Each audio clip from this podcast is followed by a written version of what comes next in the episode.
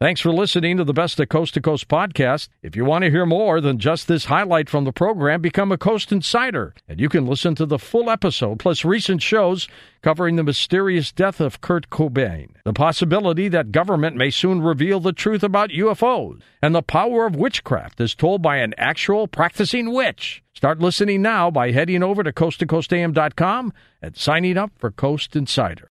Now, here's a highlight from Coast to Coast AM on iHeartRadio. Linda, what are you working on in the uh, future? Well, I would say that this year of 2018 has me doing more of everything than I've ever done in my life.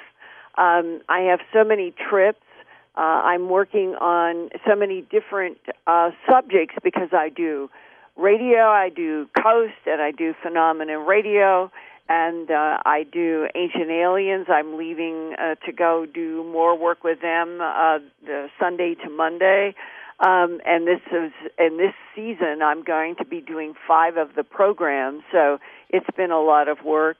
Um, there are more and more conferences that seem to be trying to deal with uh, more of the serious aspects of if we have an alien presence on this planet throughout the solar system that it makes us look back in history, it makes us look at who we are now and where we could be going and what is politically motivating so many things if there are huge black programs that have been covering up back engineering of advanced uh, technologies and trying to, to still keep from the current inhabitants of Earth the the truth, the fact that there is or are uh, one or more alien presences that have been involved with this planet for millennia, and you put that all together, uh, that it's much more serious. There's uh, more and more requests.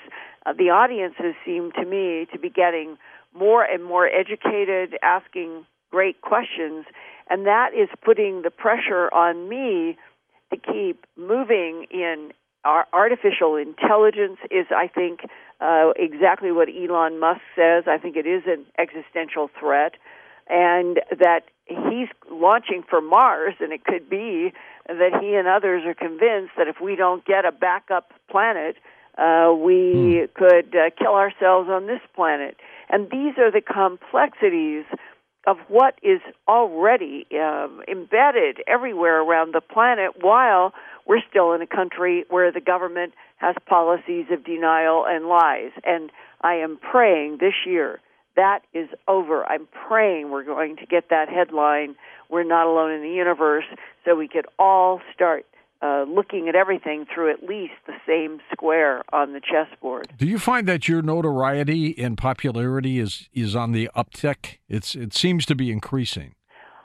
Well, I, I you're more in say, demand. Yeah, I am, and uh, that what I am sensing is that there is a world relationship uh, to my work.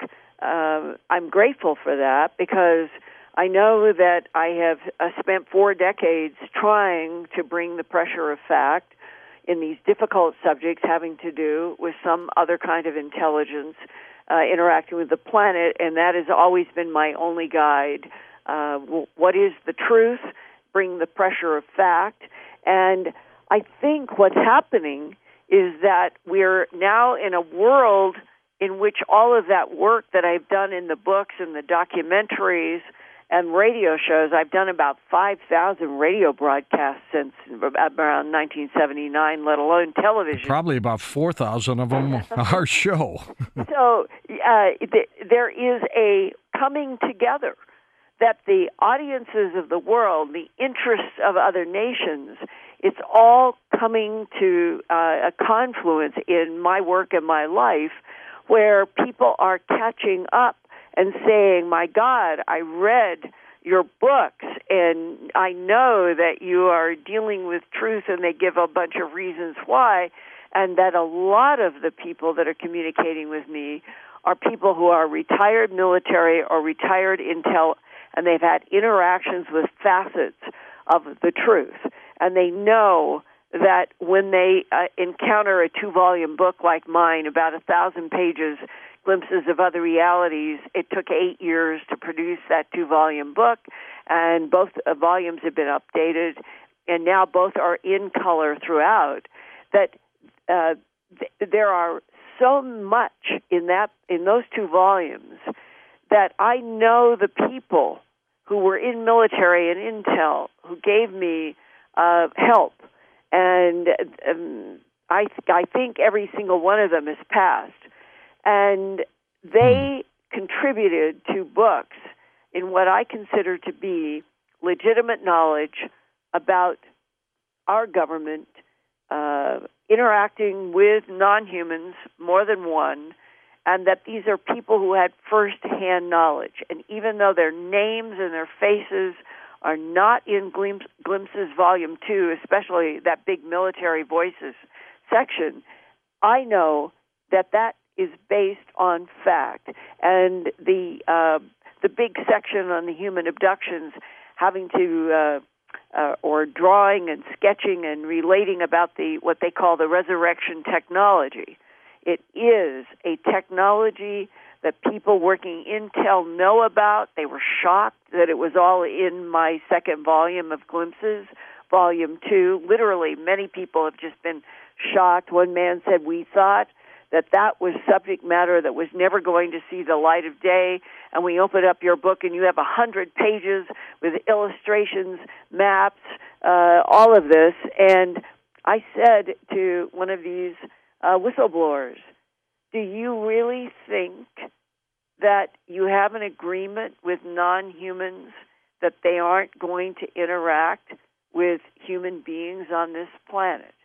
And of course the reality is that no government, no geopolitical territorial division has kept the human abduction syndrome from happening. And it is in that relationship, uh, telepathically, uh, images, holograms, sometimes symbols, writing, that the human begins to get the sort of an inside download from non humans about what they're doing. But even with that, what I've begun to learn is what humans take away from the experiences with non humans is still going through a human mind filter. And we are dealing, I think, with intelligences so vast, and that a lot of what we interact with on Earth are in the android category. They are programmed to do work for something else on this planet in this solar system. The prime intelligence, where is it? What does it want? Why is it that we rarely have anything to do with that? And so our relationship is through the androids that are made specifically to come here to do work. I think what I just said is the truth. Listen to more Coast to Coast AM every weeknight at 1 a.m. Eastern and go to coasttocoastam.com for more.